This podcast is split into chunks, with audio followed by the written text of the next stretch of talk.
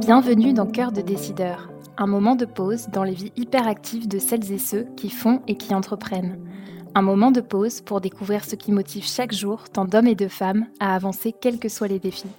Un moment de pause pour regarder l'entreprise qui se cache derrière le décideur. Cœur de décideur. Dans cet épisode, nous recevons Karine Da Silva. Bonjour. Bonjour Margot. Karine Da Silva, vous êtes la fondatrice de Georges, une entreprise spécialisée dans l'entretien et la réparation de vêtements industriels que vous avez créée en 2017. Au cours de cet épisode, nous allons explorer ensemble le fonctionnement de votre activité, ce qui la motive et fait son succès, tout en donnant des clés aux chefs d'entreprise ou aspirants entrepreneurs qui nous écoutent. Alors, pour commencer, pouvez-vous nous dire qui est Georges? Georges, c'est un petit gars sympa euh, qui s'occupe euh, qui s'occupe des vêtements euh, au quotidien dans les entreprises. je pense que vous et moi ce matin, on n'a pas trop réfléchi en ouvrant notre placard, à part en regardant la météo pour se dire qu'est-ce qu'on qu'est-ce qu'on va se mettre dessus. Mais tout était déjà prêt à être utilisé, propre, repassé, et, on s'est habillé assez naturellement. Dans le milieu industriel, c'est parfois un petit peu plus complexe parce que quand un salarié arrive dans son vestiaire professionnel et, et ouvre son placard, malheureusement, euh, parfois, le vêtement n'est pas disponible ou n'est pas encore arrivé par le prestataire. Et ça peut poser euh, quelques complications dans l'exercice des métiers, surtout quand on porte un EPI, un équipement de, protection individuelle. Donc le principe de Georges, c'est de faire en sorte que ce geste naturel qui est de s'habiller tous les jours pour, euh, pour aller travailler soit le plus, le plus évident possible et qu'il n'y ait pas de question euh, ni de la part du salarié ni de la part de l'entreprise. Et comme toujours, ce qui est simple euh, d'apparence ne l'est pas nécessairement dans la vie euh, de tous les jours, puisque derrière, ça veut dire très grosse logistique, des conditions d'entretien particulières, euh, des traitements des textiles en fonction des qualités euh, différenciées, évidemment, parce qu'on ne lave pas une tenue de pompier comme on lave une tenue d'hôtesse de l'air. Euh, donc c'est tout un travail technique derrière, logistique et également d'information, puisque l'important c'est la, traçabilité. Aujourd'hui, on, a tout d'hyper tracé, donc c'est le, but également sur le, vêtement avec des historiques de lavage, des points de, d'étapes de, traitement du linge. C'est un petit gars sympa qui sait faire plein de choses, mais surtout solutionner la vie des vêtements au quotidien dans les entreprises. Est-ce qu'on peut revenir un instant sur ce nom de Georges qui est assez intrigant? Est-ce que c'est né d'une volonté de, personnifier votre entreprise? D'où est-ce qu'il vient? C'est exactement ça. L'idée, c'était de, travailler autour euh, d'une personnification du service, de manière à ce que les gens se l'approprient assez simplement et de manière euh, familière.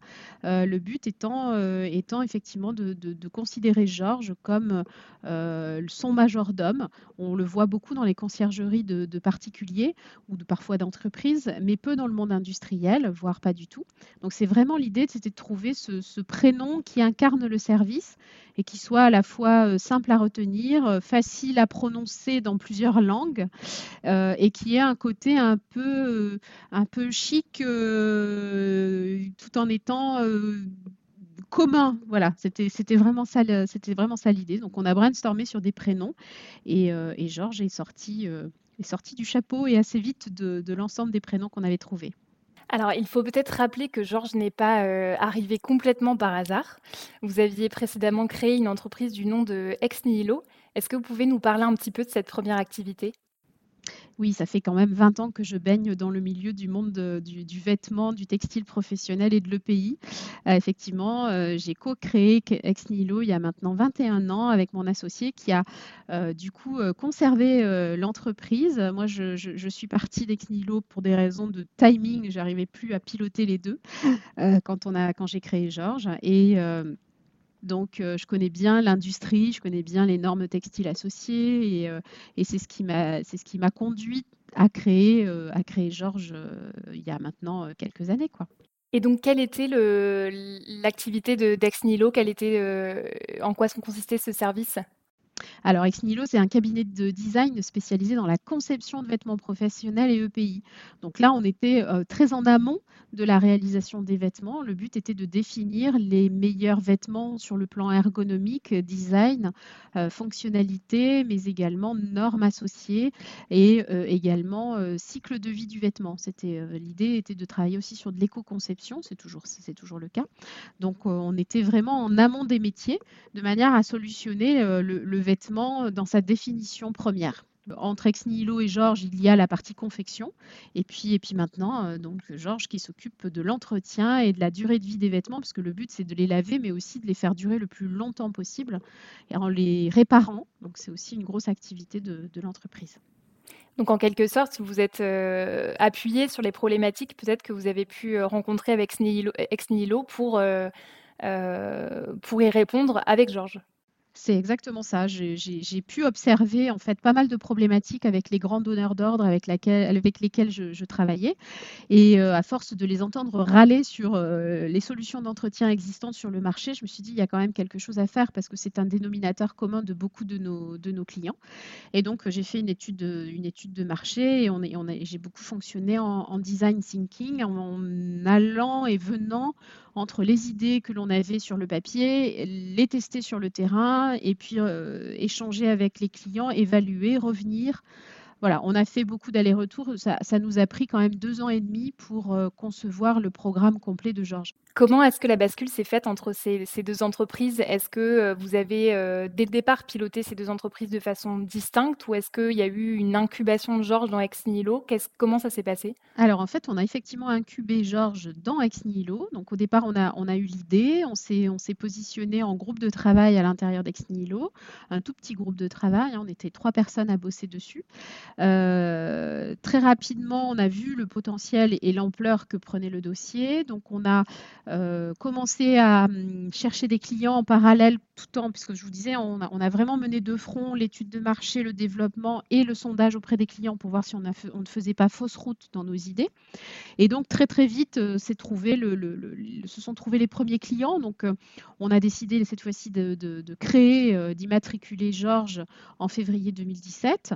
Et puis, euh, et puis on s'est vite rendu compte que le, projet allait être gourmand en financement parce que on passait d'un cabinet d'études à une société industrielle de services. Donc là, on était quand même complètement sur des économies différentes. Et euh, au bout d'un an euh, d'existence, on a décidé de, séparer les deux structures. Donc j'ai cédé mes parts à mon associé qui a conservé Ex Nihilo et lui m'a cédé ses parts de Georges qui m'a permis donc de posséder, totalement Georges et on a séparé les deux structures de cette façon-là, euh, de manière à ce qu'elles puissent vivre de leurs propres, propres ailes l'une et l'autre, hein, j'allais dire, euh, puisque voilà, on n'était pas du tout sur les mêmes modèles économiques et que euh, on voulait pas que l'une entraîne la chute de l'autre en fait. Quels ont été les indicateurs qui vous ont permis de savoir que Georges allait être en capacité de voler de ses propres ailes? Euh, j'ai envie de dire, c'est surtout l'apport financier qu'il fallait qu'on amène à Georges pour qu'il puisse grandir et se développer, parce que euh, parce qu'il a fallu monter des unités de production et monter des unités de production, ça nécessite du, financement. Euh, donc c'est surtout ça qui nous a amené à nous dire, on n'est pas du tout sur les mêmes échelles. Alors on le savait hein, bien sûr dans le business plan, mais on pensait pas que ça irait aussi vite. Et comme ça, ça a fonctionné quand même assez vite et assez fort, on s'est dit bon bah, il faut il faut vite les séparer pour que pour qu'on n'ait pas de problématiques euh, de fonctionnement. Alors justement, en passant d'une entreprise euh, traditionnelle à une start-up avec un modèle économique assez différent, euh, qu'est-ce qui a été réplicable d'une entreprise à l'autre ou au contraire, est-ce qu'il a fallu totalement repartir de zéro? Ce qui a été différent, c'est la taille d'entreprise, le, le, fonctionnement de l'entreprise, mais effectivement, je me suis vite rendu compte que je repartais à zéro. Ça a été un petit peu un choc parce que je me suis rendu compte que je me suis dit, oups, ah oui, il faut refaire totalement euh, des petites choses simples, hein, mais remettre, euh, remettre euh, bah, tout, le, tout le système d'organisation managériale, tout le système de recrutement, tout, tout ça qui roulait très très bien avec Ex Nihilo et qui était déjà bien installé. Bah, il a fallu repartir complètement à zéro avec Georges et j'avais un peu sous-estimé le temps que ça me prendrait de faire ça, puisque j'étais habituée à avoir une boîte qui était déjà mature. Donc, euh, je me suis reconfrontée à faut tout recommencer. Quelles sont les sociétés qui vous font confiance? Alors, on a la chance d'avoir des, plutôt des grands comptes, c'est notre typologie de clientèle. Euh, actuellement, on travaille pour SNCF, Air France, euh, Renault Design. Alors, je précise design parce que c'est la branche de, design des, véhicules.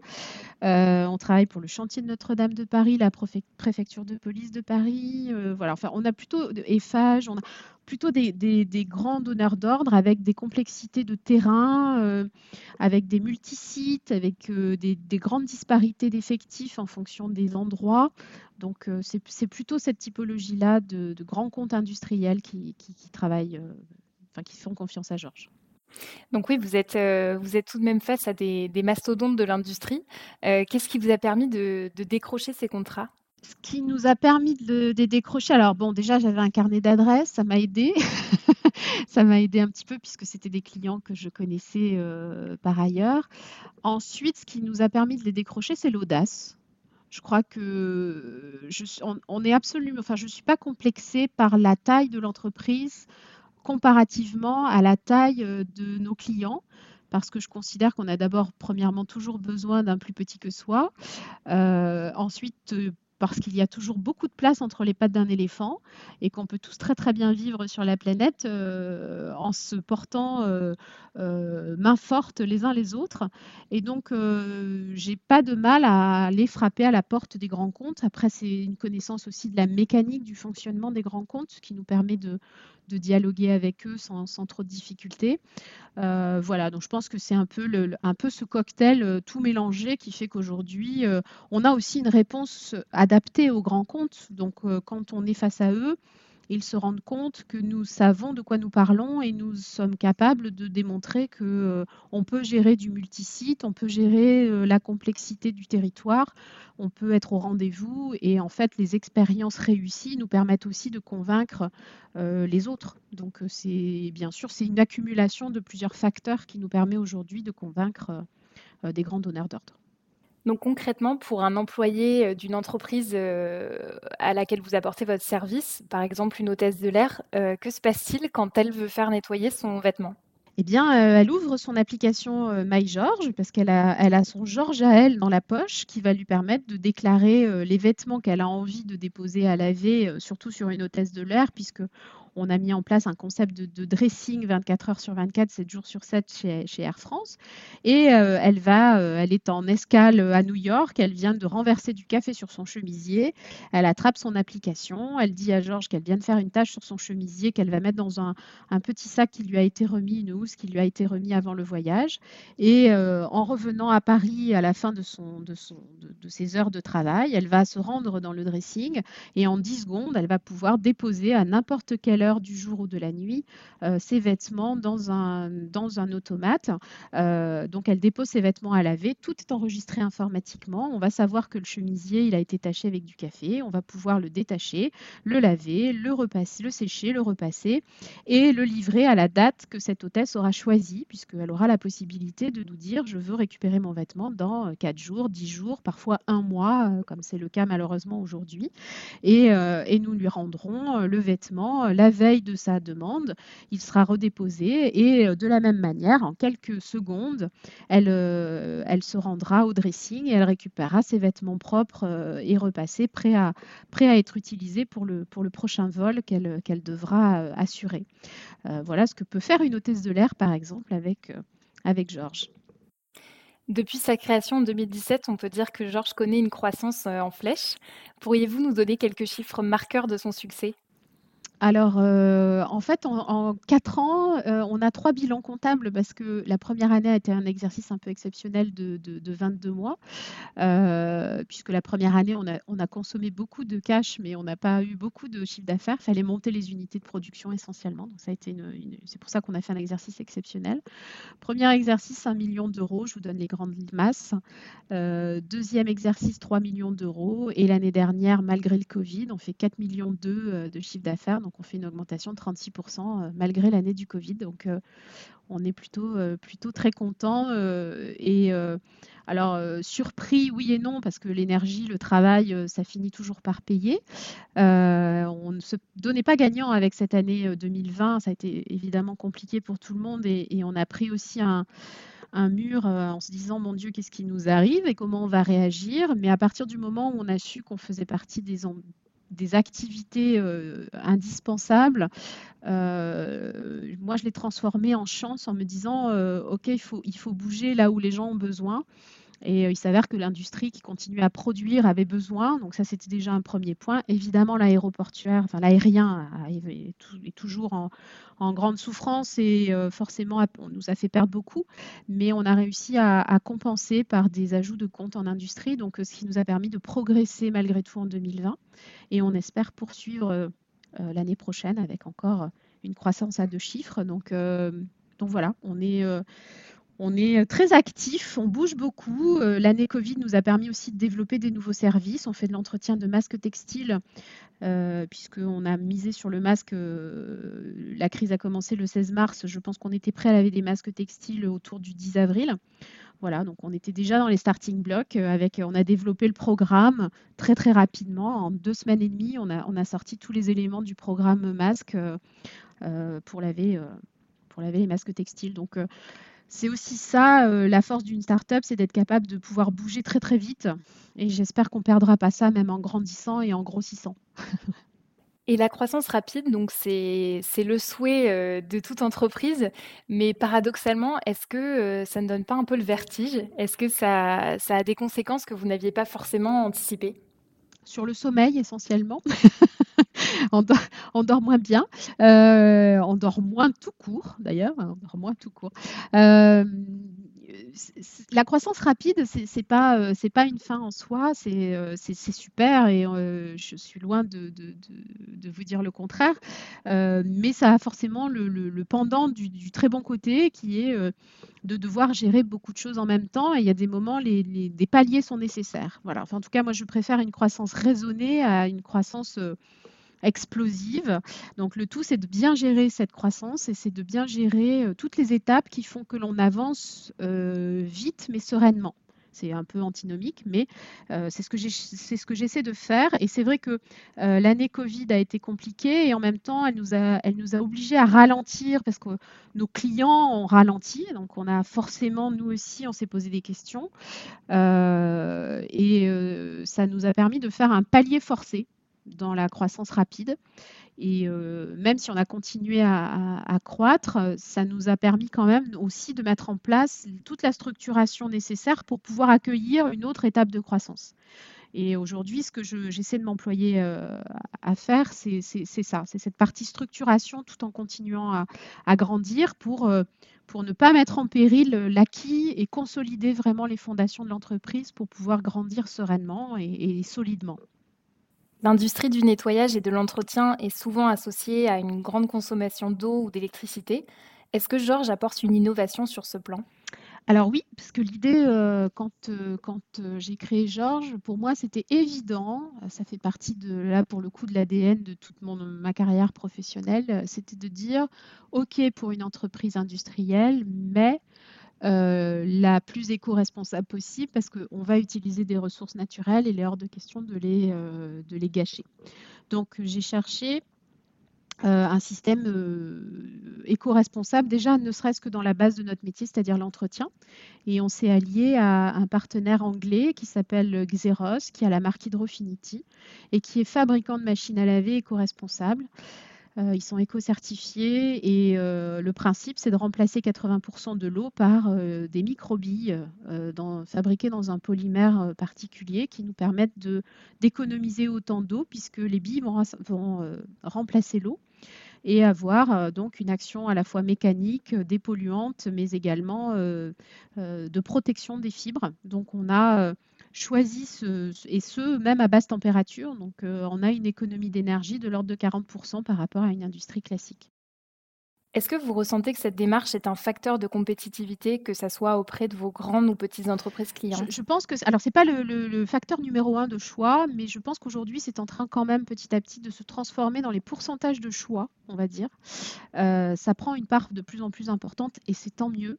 Euh, c'est très lent comme malheureusement, je lisais encore ce matin un article sur les, les masques textiles, les FFP2 français qui avaient du mal à percer les marchés publics français pour des raisons économiques. je trouve encore que c'est un peu faible d'avoir des arguments environnementaux qui sont et donc forcément de, compétitivité qui sont différents et que ce ne soit pas encore un critère prépondérant mais c'est en train d'évoluer fortement et les, gros appels d'offres euh, augmentent la part de notes de, cette, euh, de la partie environnementale. Euh, donc c'est que ça va dans le bon sens, mais il y a encore une grosse marge de progression. Alors si on revient un peu en arrière, qu'on prend un peu de recul, est-ce que ce que vous faites aujourd'hui remplit une partie des rêves que vous pouviez avoir enfant? Alors, je vous dirais que euh, jamais enfant, je ne me suis dit, ça va être génial, tu vas laver du linge sale toute ta vie. Non, ça, sincèrement, je, il faut quand même que je sois honnête avec vous. Mes rêves d'enfant n'étaient pas là du tout. euh, non, je, suis loin de mes rêves d'enfant. J'ai toujours été passionnée par la scène. Euh, à titre personnel, euh, j'ai fait pas mal de, spectacles. Mais donc j'étais plutôt moi dans la partie culturelle. Donc je me suis retrouvée là presque par hasard. En fait, c'est les rencontres. Ce qui est passionnant dans la vie, c'est les rencontres et, les projets. Moi, je suis résolument quelqu'un de, une femme de projet. Voilà, je sais pas comment. C'est peut-être le terme d'entreprendre qui me convient le mieux. Euh, et je pense que le jour où j'ai compris que j'étais une entrepreneuse au sens du projet, accomplir des projets, euh, je me suis sentie bien dans mes baskets. Justement, elle, est arrivée à quel moment cette envie d'entreprendre? Il me semble que, vous êtes diplômée de l'IUT de, Bordeaux, vous avez obtenu un DUT en communication des entreprises et vous semblez euh, avoir appris à, à, toute vitesse. Comment est-ce que vous en êtes arrivée là? Euh, oui, c'est vrai que je suis loin de mon métier d'origine. Euh, j'ai un parcours plutôt d'autodidacte et comme tout autodidacte, on est des vraies éponges. C'est-à-dire qu'on absorbe, on absorbe, on absorbe. Quand on arrive à un palier, parce qu'on se met à douter, alors qu'on est en train, on, fait, euh, on fait les choses naturellement, et puis quand on arrive à certains paliers, on se met à douter, comme aborder les négociations avec des grands comptes. Un jour, je me suis trouvée dans une étape de blocage et j'ai trouvé une formation qui s'appelait euh, Vendre quand son métier n'est pas d'être commercial. J'ai trouvé le titre génial, j'y suis allée. Euh, je me suis dit, c'est exactement ça. Ça a débloqué plein de choses. En fait, c'était une formation extrêmement concrète. Euh, donc en fait, j'ai fonctionné toute ma vie comme ça. je, lis beaucoup, j'avale beaucoup de documentation, je, prends énormément de, euh, lectures, de, les réseaux aussi professionnels, les échanges avec des gens dont c'est le métier, des experts. Euh, voilà, ça me nourrit.